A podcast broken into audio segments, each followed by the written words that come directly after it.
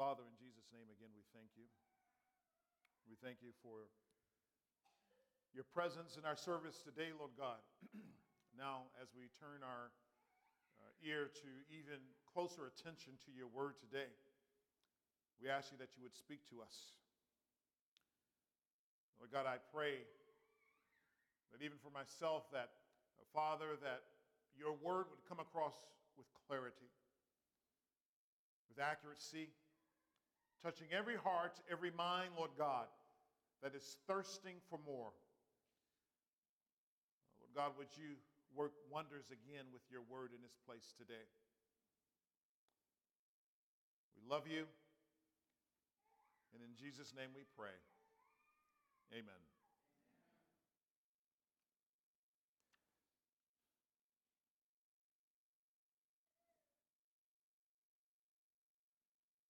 How do you move past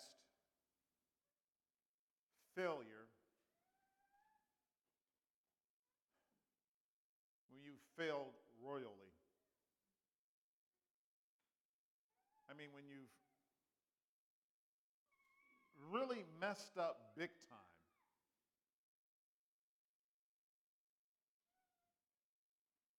How do you get over that obstacle? Because sometimes you can mess up to a degree that it can cause your mind and your heart never to be the same again. In fact, for some people, because they struggle so much with some past failure, that they live this life of uncertainty. Quite frankly, even wondering even if God loves them. You know, can God ever forgive me again? Can I go back to doing some things that I was once passionate for? Is that even possible? This is one of the ideas that we're going to express in the series that I'm going to begin today in the book of 1 Peter. I'm going to talk about the struggles of individuals, some that may have messed up, but some that found themselves in such a very difficult place that it's hard for them to move on. It's just hard because all they can see is where they, they have been. And when all you can see is where you have been, it's hard to move forward. So, in what way can we move forward when all the pressure is on in a way that God is faithful to us all the way through? How is that possible? So, we're going to begin this series on living godly when the pressure is on by first talking about failure to a degree. Uh, would you turn with me to 1 Peter chapter 1 verses 1 and 2. Amen. The passage reads as such Peter, an apostle of Jesus Christ to those who are elect exiles of the dispersion in Pontus, Galatia, Cappadocia, Asia, and Bithynia. According to the foreknowledge of God the Father, in the sanctification of the Spirit for obedience to Jesus Christ, and for sprinkling with his blood. May grace and peace be multiplied to you. Well, brothers and sisters, it is time to move forward after you have failed. I'll say that one more time. It's time to move forward after you have failed. And I know you're looking at this passage saying to yourself, well, how does he get all that from that?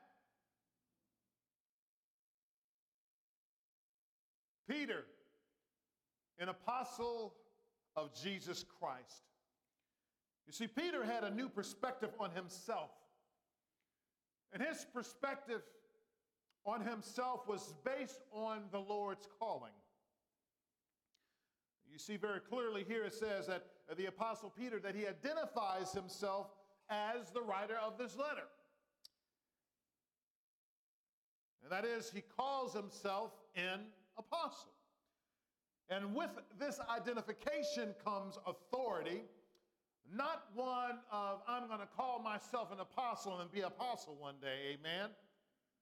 Or I'm going to call myself a bishop and be a bishop one day, amen. Or I'm going to call myself even a pastor one day and be a pastor one day, right? Not of that. But Peter identifies himself as an apostle because this is how Jesus Christ has identified him. With this identification came authority given by Christ to do what? None other to go and to make disciples. You know that Matthew 28 19 and 20. You know that passage. But the same Peter, who's identifying himself as an apostle, as the sent one of Jesus Christ, uh, the one that's coming out this gate here in First Peter is a far cry from the Peter who denied the Lord when Jesus was taken into custody. Come on. Luke chapter 25, beginning in verse 54. Luke 22, 22, beginning in verse 54. As a matter of fact, let's go down to verse, save a little time, verse 56. Then the servant girl, seeing him as he sat in the lights and looking closely at him, the him, by the way, is the Apostle Peter, said, This man also was with him. But he denied it, saying, Woman, I do not know him. And a little later, someone else saw him and said, Oh, oh, oh, wait, wait a minute. You also are one of them. But Peter said, Man, I ain't. I ain't one of them. He says, I am not. And after an interval about a half hour, an hour, still another insisted. So another one came to him third time, insisted, saying, Certainly this man also was with them, for he too is a Galilean. But Peter said, You know how you get, right? Look, man, I do not know what you're talking about. And immediately, while he was still speaking, the rooster crowed. Verse 62. And he went out and wept bitterly. Isn't that interesting that oftentimes we say to ourselves, if Jesus was here with us right now, you know, I wouldn't care what nobody else think. I would fall down and worship. I would defend him. I would do everything I needed to do in order to be and identify myself with Jesus Christ. But here it is the Apostle Peter had an opportunity to stand up for the Jesus he called Lord, not once, not once, not twice, but three times he said, What? No, I don't know him. Can God ever forgive you? I'm turning away. Now, this Peter, the very same man who denied Jesus three times, refers to himself as an apostle of Jesus Christ. This is an extremely powerful testimony for the possibility of the Holy Spirit's work in all of our life. We have Peter's testimony as a witness to God's power to change things around for us and for God's glory. Now, I'm not sure whether uh, you are where you are in your faith, and neither am I sure whether you fail the Lord or his church. But what I do know is that the Lord can take your failures and turn them into spiritual successes. Can you say amen? See, but this is important. This is important. Why? Because there are scores of people all over this globe who have great potential and great power for God's mission, but they're not living up to God's expectations. Is this you? Are you living up to God's best for your life? These folks are not operating in their giftings because at one time they failed and they failed royally. They failed big time. Think about yourself for a moment and how your shortcomings, our shortcomings, often limit us in our fullest potential. So, this news about Peter is important to know because if he could fail and fell again, and yet at the same time, at least afterwards, be a shining example or shining star for God's kingdom, what about you? How often, after we have failed, do we even uh, consider the possibility of getting back up and being a voice for the sake of God's kingdom and the name of Jesus Christ. You know, I failed. I'm going to leave the church and I'm never going to any church another day in my life, some say. But God says that there is grace for you. God says that there is mercy for you. Now, uh, you may not return back to your exact ministry as before, but God is telling us today to get back in the race. God says to stop your crying because that's over with. God wants to tell you, ask you the question, what have you done for me lately? Ooh, ooh, ooh, yeah.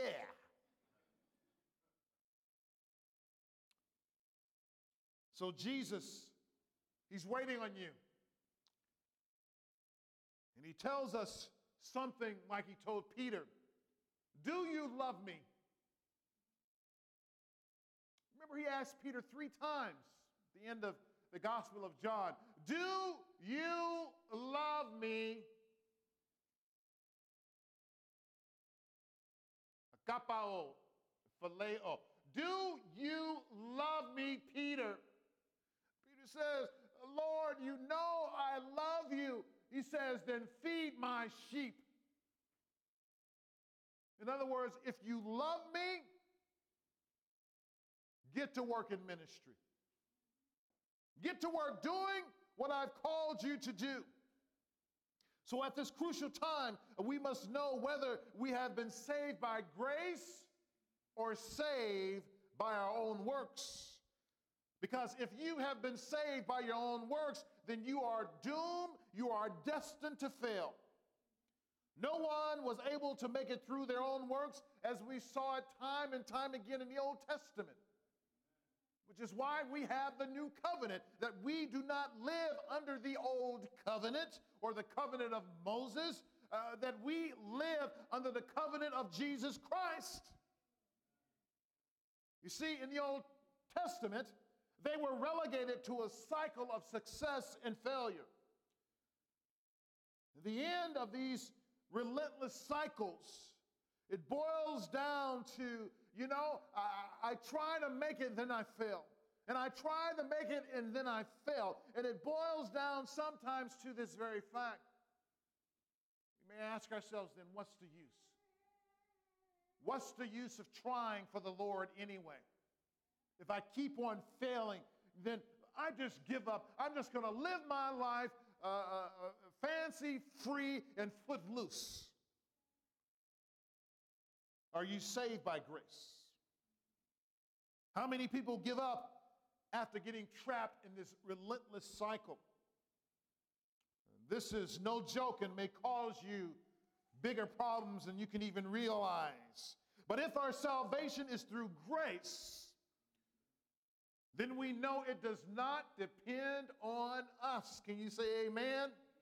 I'm so glad my salvation does not depend upon me. I'm so glad it depends upon Jesus Christ, fully upon Christ, fully upon his blood that was shed for our sins. This is the place I want to be because this is the place for confident hope. God's grace is the place for forgiveness, but also a place for confession. That's right. That when you sin, God calls us to do what? He calls us to confess our sins. Did you sin last week? Confess your sin. Did you sin three days ago? Confess your sin. Did you sin yesterday? Then do what? Confess your sin. Did you sin before you came to church this morning? Hopefully you'll say, No, I didn't, that I was, I was right in the eyes of God before church today. But just in case, if you did sin before you came to church today, then you're supposed to do what? Confess before the Lord. Face it. I know you're not perfect. I've talked to you. But also, you've talked to me, and you know I'm not perfect either. It is in the depths of imperfection that we find strength to carry on through the grace of God in Jesus Christ. And I know that saying people are imperfect and saying people are failures, that this is not popular today, right? Especially in this day of women empowerment and girl power. No one wants to hear that they are failures. But before the Lord, are you? Your girl power can only get you so far because you need an eternal power to break through the impossible barrier of sin. Neither girl power, woman power, boy power, or manpower will get you where you need to know, go, or that you need something higher than you. You need someone more righteous than yourself. We don't need human power.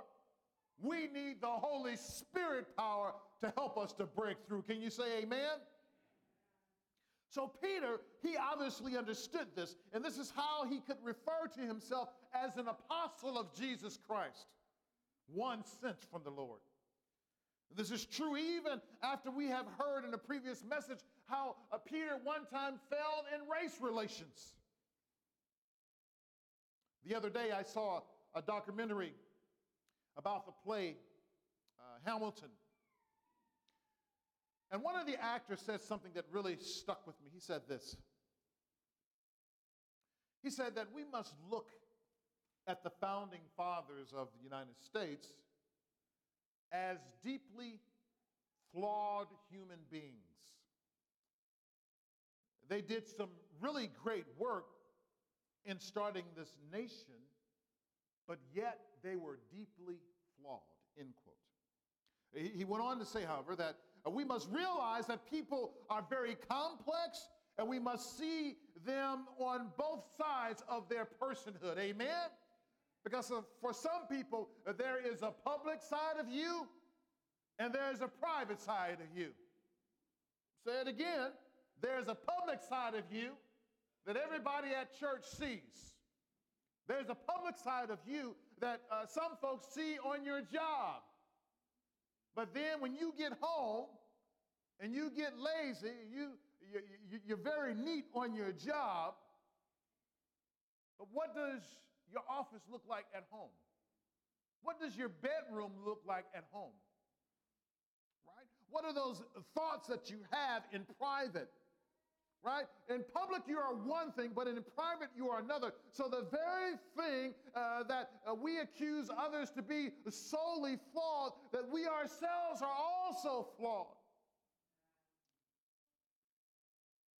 You know, the way history have portrayed the founding fathers of the United States in the past was almost of a godlike figure. You, you recall those stories?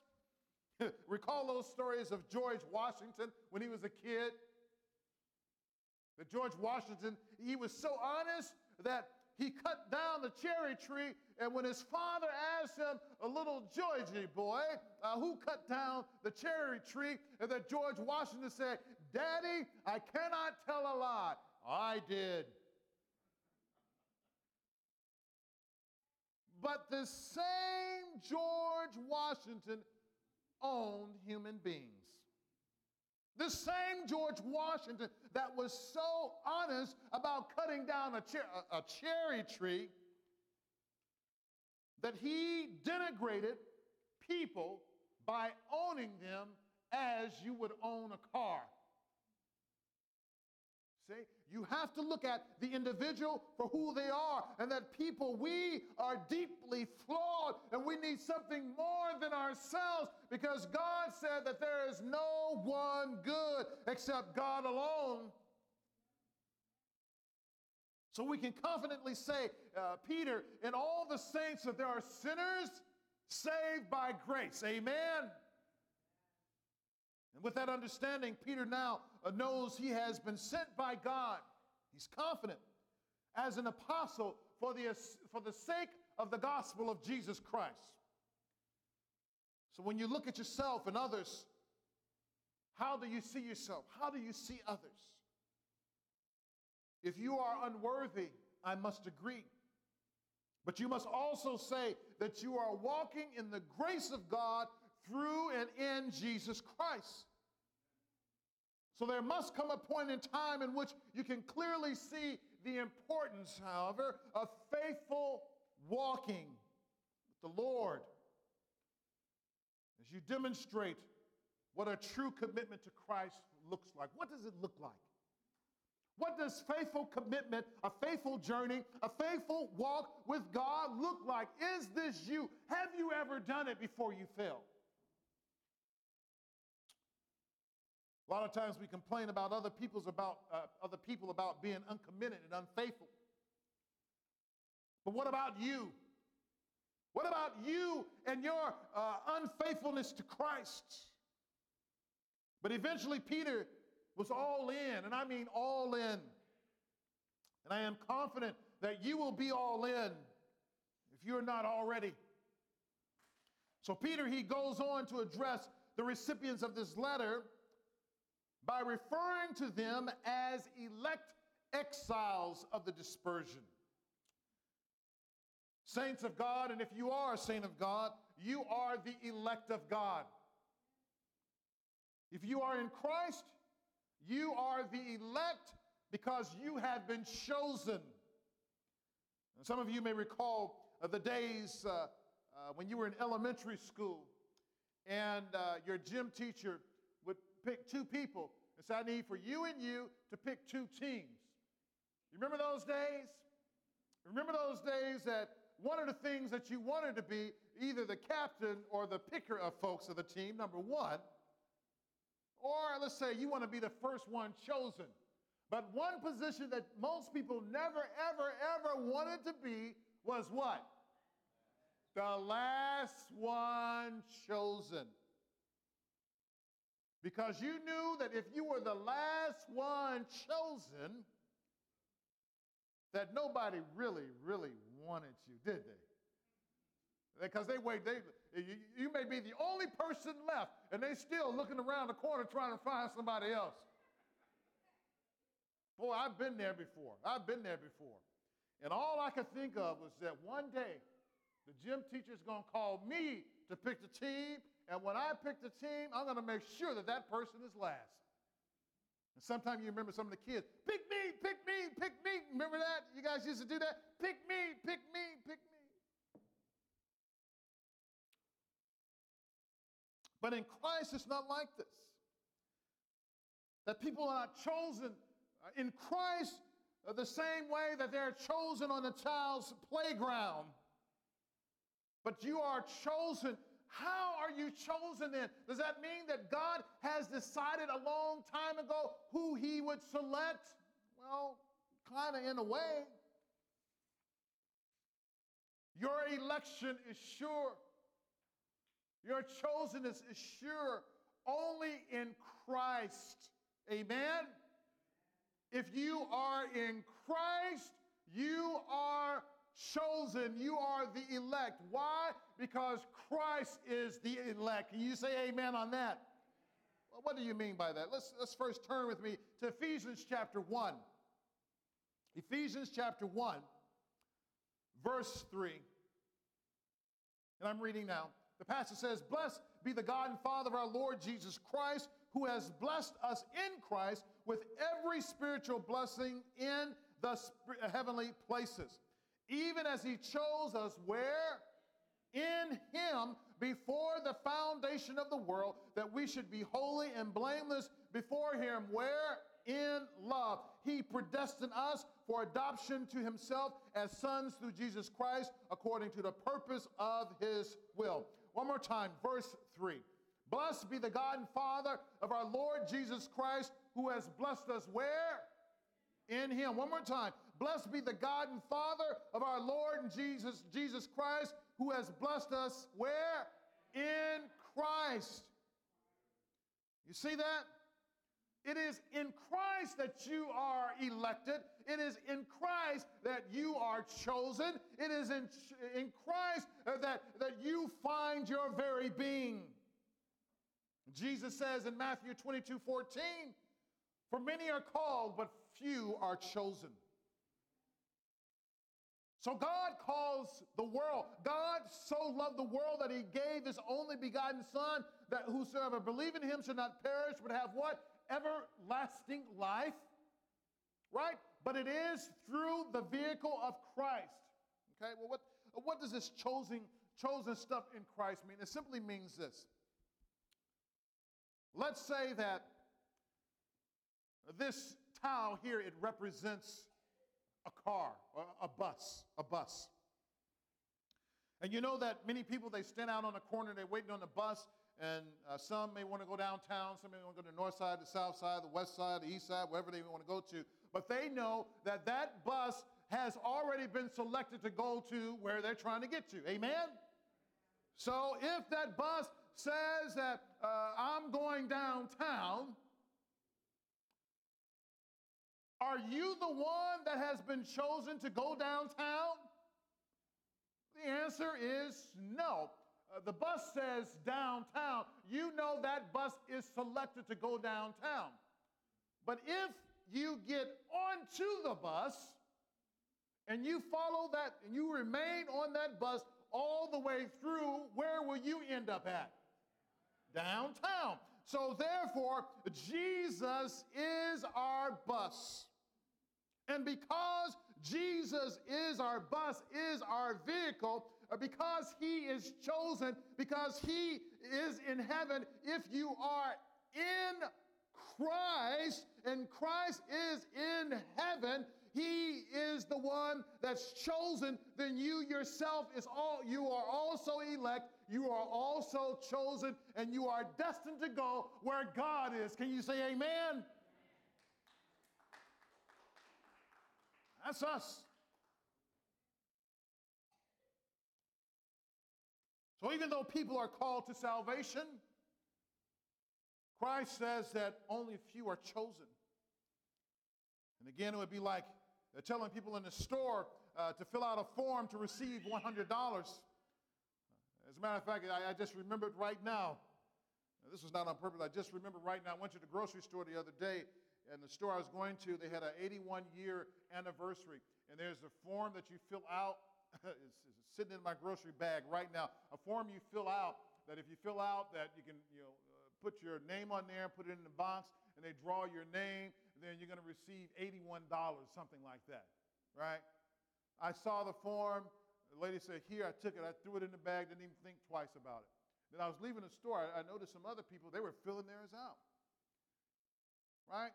So, how can I get selected to receive the $81? You see, my form, it must be in the box. I decided, for whatever reason, whatever was on my mind, maybe I was hungry, right? Uh, whatever was on my mind, I decided not to fill the form. All I, no money, didn't have to pay anything. All I did is put my name on uh, on the sheet and put the sheet in the box. For whatever reason, I didn't put my name on there, so therefore, is it possible for me to get selected? Because I refused or I rejected the idea of me being in the box. So if you want to give me $81, go ahead and do it just for telling the story. Amen. Amen. God is good.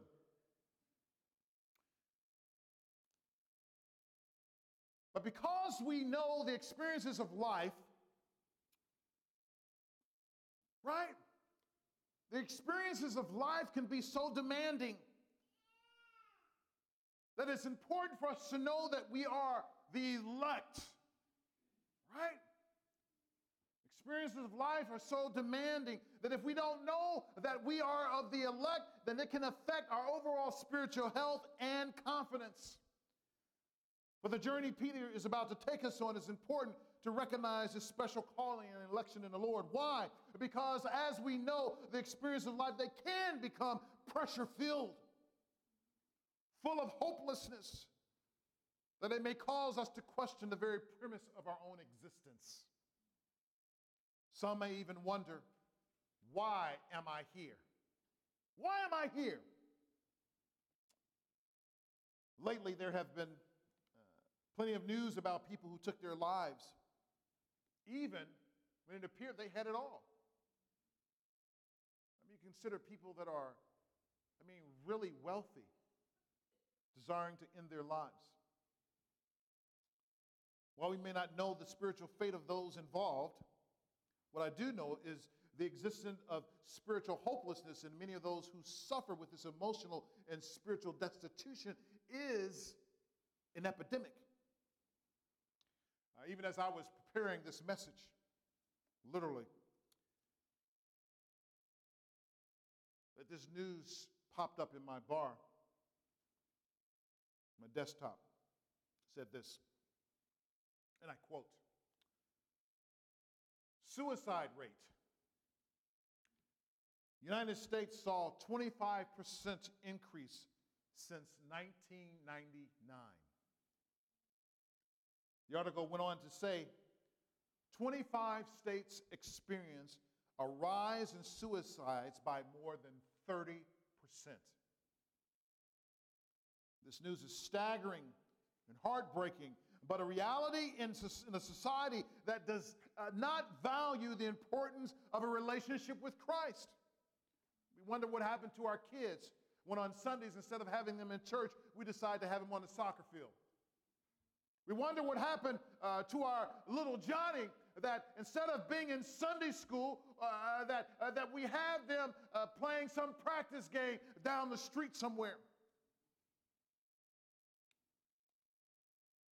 So, knowing who you are in Christ and knowing God loves you, it goes a long way in providing comfort and satisfaction as we live with purpose and meaning. Uh, you see, it is in Christ where we have our meaning.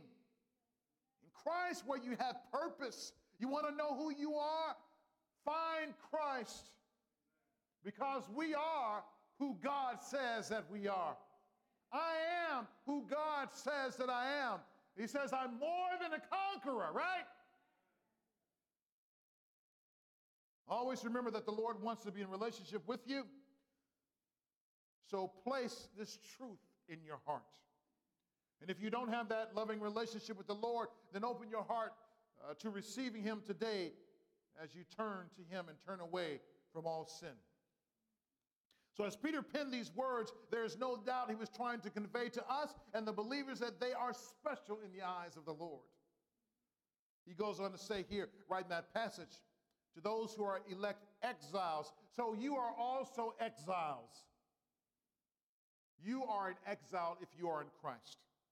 An exile in our context is a foreigner who lives in a foreigner, uh, foreign or a strange land. Uh, But typically, when we think of an exile, we think of a person who has been forced out of their land because of some type of a political or some type of uh, racial issue that was going on.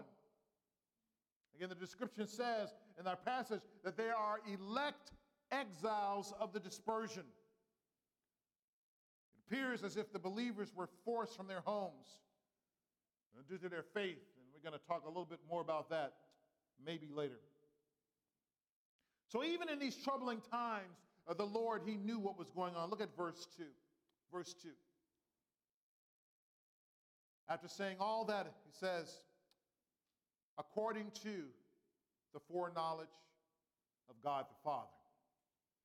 This can be very uncomfortable as we try to wrap our minds around God seemingly uh, to allow uh, these uh, uh circumstances, these ex- exhalations, right? Uh, this being forced out of your home. God knows about it, the foreknowledge of God, but He allows it to happen.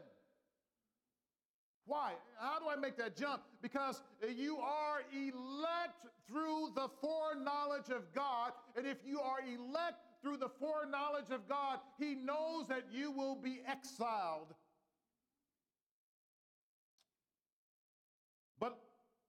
Consider God's plan in all of this. Recall what Jesus told the disciples in the book of Acts. Uh, look at Acts chapter 1, verse 8. Consider God's plan in this. Many of you know this passage. Jesus said, But you will receive power, and the Holy Spirit has come upon you, and you will be my witnesses in Jerusalem and in all Judea and Samaria and to the end of the earth. Uh, that Jesus says that I'm going to give you this powerful message, I'm going to give you this gospel, and then you're going to take it everywhere there are people on this planet. And the apostles, they were obedient, weren't they? They were going all over the place. But yet, there were many others who were being saved who were not moving ahead with the gospel. You know how we do, right? When we get a good thing going, we just want to lay right there, don't we, in the groove? Uh, we don't want to move, you know. Uh, we got a good breeze going on. Why should I get uncomfortable? Why should I become uncomfortable to get out and to do other stuff uh, for, for the Lord when I can just sit right here? So the Lord, He decides to break it up. And look what happened, what the unbelievers did to the believers. Acts chapter 8, verse 1. First, we did Acts chapter 1, verse 8. And now we do Acts, uh, uh, Acts chapter 8, verse 1. I'm going to read three verses. And Saul approved of this of his execution, execution of Stephen. And there arose on that day a great persecution against the church in Jerusalem, and they were all scattered throughout the regions of Judea and Samaria, except the apostles. Devout men buried Stephen and made great lamentation over him. But Saul was ravaging the church and entering house after house he dragged off men and women and committed them to prison.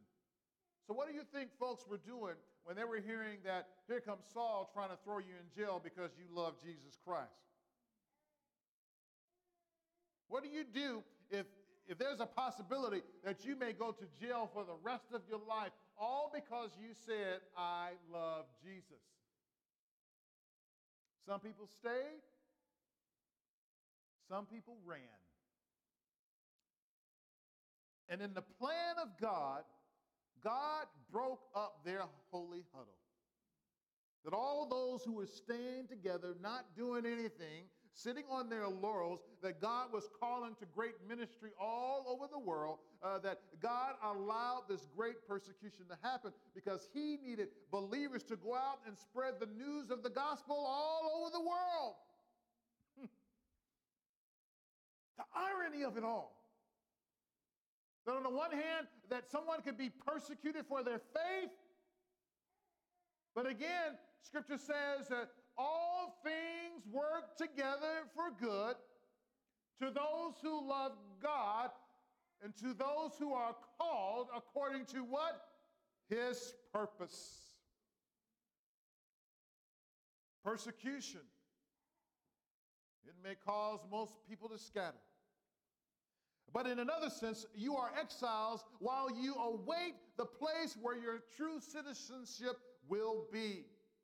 So you may not be scattered today, but you are in exile in the, in the sense that you belong to Christ. Uh, Philippians chapter 3, verse 20. Philippians 3:20. But our citizenship is in heaven, and from it we await a Savior, the Lord Jesus Christ. Our citizenship is in heaven. So you are in exile if you are in Christ, whether you're persecuted or not, because right now you're not living in the place where you will ultimately live with the Lord. So while you may not feel as if you are being persecuted, you may sometimes get a sense that you are kind of out of place. And this constant being out of place is a feeling that you are not where you will end up at the end of the day. You know there's more. You know there's a better place. And that doesn't scare you because you know wherever you are that Jesus will be with you. So being in exile doesn't bother you because your confidence is in the Lord. If your confidence is in the Lord who saves, then you have hope. You have reason and purpose for living, not just for existing, but living. You are not just here. I'm not, how are you doing? Well, I'm here. You're not just here, but you are here. You're living for the Lord. You're not just looking at the clock wondering how much time you have remaining before you go home. But you take every minute, every moment as a gift from God, as an opportunity to spread the joy of Christ to a world that is dying right before your eyes. Some of us, uh, some of us may think that uh, all churches is going and going into church and having a good time all the time. Amen. I used to have a, uh, a teacher of mine in elementary school. Her name was Mrs. Hamilton. I'll never forget her. I think she's gone on to be with the Lord by now. So I can really say something. I know she's going to be with the Lord. One time she, I saw her, she was an assistant principal at my elementary school. And she says, she tells me one time, David, did you go to church on Sunday?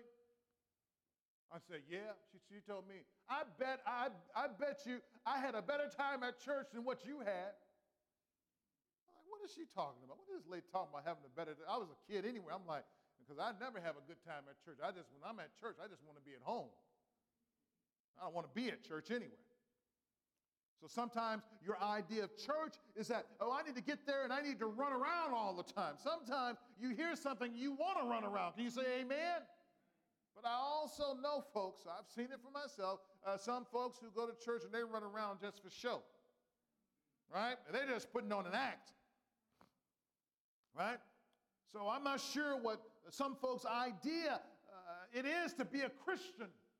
It's not all about us. Can you say amen? It is about the Lord, but it's also about what God can do through us for others. Can you say amen? God knows the pressure you're under, and He has your back. Again, verse 2 according to the foreknowledge of God the Father and the sanctification of the Spirit, for obedience to Jesus Christ and for uh, sprinkling with His blood, may grace and peace be multiplied to you. What is God's mind about you and your circumstances? As we pick it up here in verse 2, we see what goes into the mind of God that it concerns the exiles, the elect exile. But God simply knowing about your circumstances, knowing about your struggles, oftentimes doesn't comfort you. Especially when you're pressured by family, a child, a husband, a wife, a boss at work, teacher, or you're being pressured about your future. You're uncertain.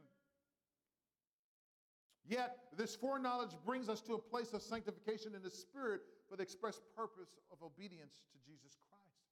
It's all about us knowing Christ. It's all about others knowing Christ. How? For the sprinkling of with his blood.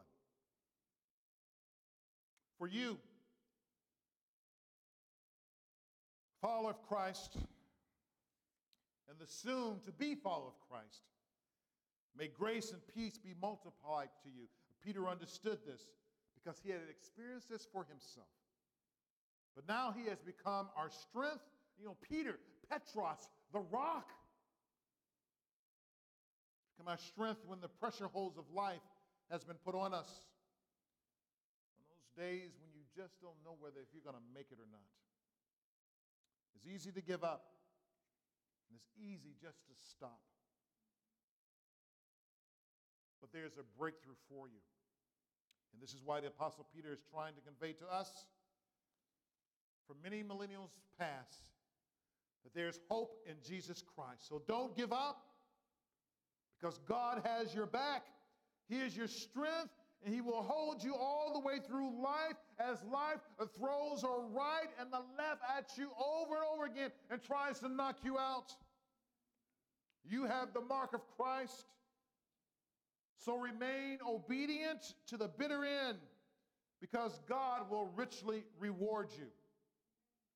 So, uh, the foundation of our election in exile is sure. Our foundation is sure. Listen. God the Father, He has the foreknowledge that provides its basis for our foundation. The Spirit's congregation, uh, consecration, provides the means of it being carried out. And Jesus' blood offers the purchase price. You guys see that? Involved in this foundation is God the Father, God the Son, and also the Holy Spirit. So, by knowing this, helps us to move past our failures to obedience, even when the pressure is on, as God's elect exile. God has chosen you. Be strong in the Lord today and allow the Spirit to encourage you. Let's pray. Father, we thank you. Thank you again that you help us to move past our failures, even as we saw with the Apostle Peter, but yet how we have that foundation built upon the very Trinity, Lord God. We thank you, Lord God, how you provide our strength even when the pressure is on, Lord. As we live this life as, as exiles, sometimes wondering, Lord God, if we can make it from day to day.